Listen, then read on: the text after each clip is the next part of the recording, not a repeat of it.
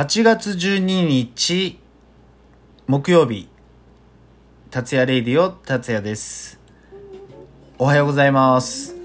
大丈夫か？今12日ってちゃんと言えてたのか言えてないのか。ね本当に滑舌も悪い達也がお送りしております。達也レイ radio。なんかダメだね。ちゃんと言えてないね。はい、えー、そんな感じでね、えー、今日も喋っていこうと思っておりますけども8月12日今日のお題は「分かるとできるの違い」のお話をしていこうと思っています。よかったら最後まで聞いてくれると嬉しいです。いやでもね今お盆休み中で何こんな硬いお話をしていくのって思っているかもしれませんけど。いやこういう時だからこそいろいろ学べることもたくさんあったりとかね。いろんな本を読んだりとかいろんな情報をこうお休み中にね蓄積するのも大事だと思っています。まあ本当にねなんか素敵なワードだったりとか自分にビビッとくるね言葉だったりとかそういうのは全部蓄積して大丈夫なんですよ。ね、逆になんか辛いことだったりとか悲しいことっていうのを蓄積してしまうとねどうしても人間ネガティブになりがちなんでねもうポジティブワードばっかりこう詰め込んでいったカバンとネガティブワードばっかりね詰め込んだカバン皆さんだったらどっちのカバンを選びますか？みたいな感じなんですよ。だからね何だろう。本当人間って単純なんですよ。ね。だからポジティブワードポジティブになるようにね捉えていこうじゃありませんかっていうことで今日は分かるとできるの違い。ちょっとゆっくり話していこうかなって思っておりますのでよかったら最後まで聞いてくれると嬉しいです。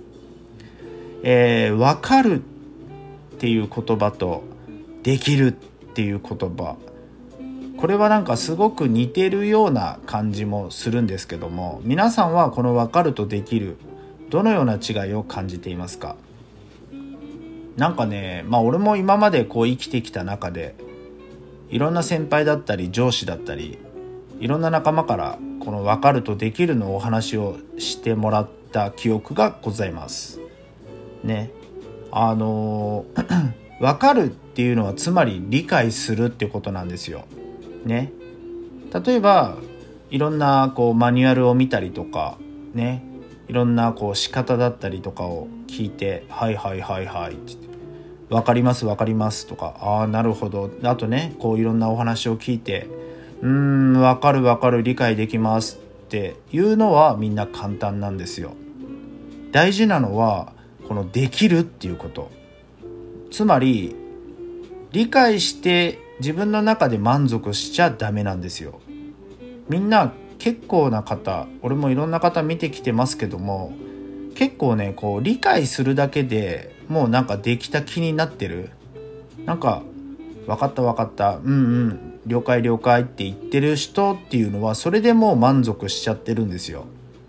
ね俺が今日言いたいのはそこからいかにこう実行するか。いかに次の一歩を踏み出すか。それが分かった後に出てくるできるっていうことなんですよ。ね。分かってる人とできてる人っていうふうに聞いたらもう少しその違いが分かると思うんですけども。ね。だから自分が例えばこう分かったよ理解したよ。なるほどなるほど。そういうふうにしていくのね。でそれで結構ねそこで終わっちゃう方が多いんですよ。だからね次の一歩そこが大事なんですよね。理解するまではいいんですよ。その後いかにできるにつなげるか。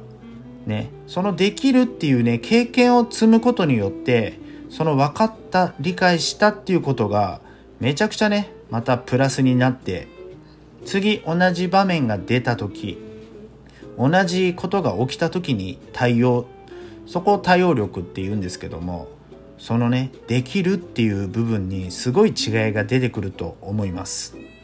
だから今日言いたいことっていうのはめちゃくちゃ簡単でね理解する分かるはもちろんねいろんなことを学んでいろんな方からいろんな話を聞いたりとかねいろんな本を読んだりねいろんな情報を聞いて理解する。まあそれはみんなできてるんですけど大事なのは次の一歩。そう。できるっていうことなんですよ。ね。次の一歩をいかに進めるか歩んでいくか学べるか。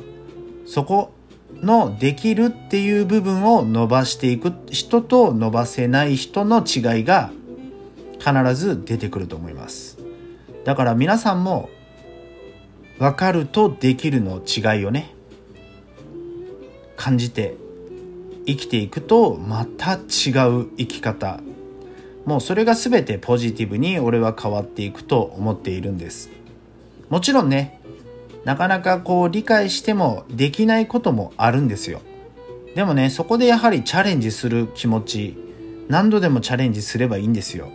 全くチャレンジせずに諦めてしまうよりはチャレンジしてそれが最初はできなかったことかもしれませんけどねできるようになっていくんですよ。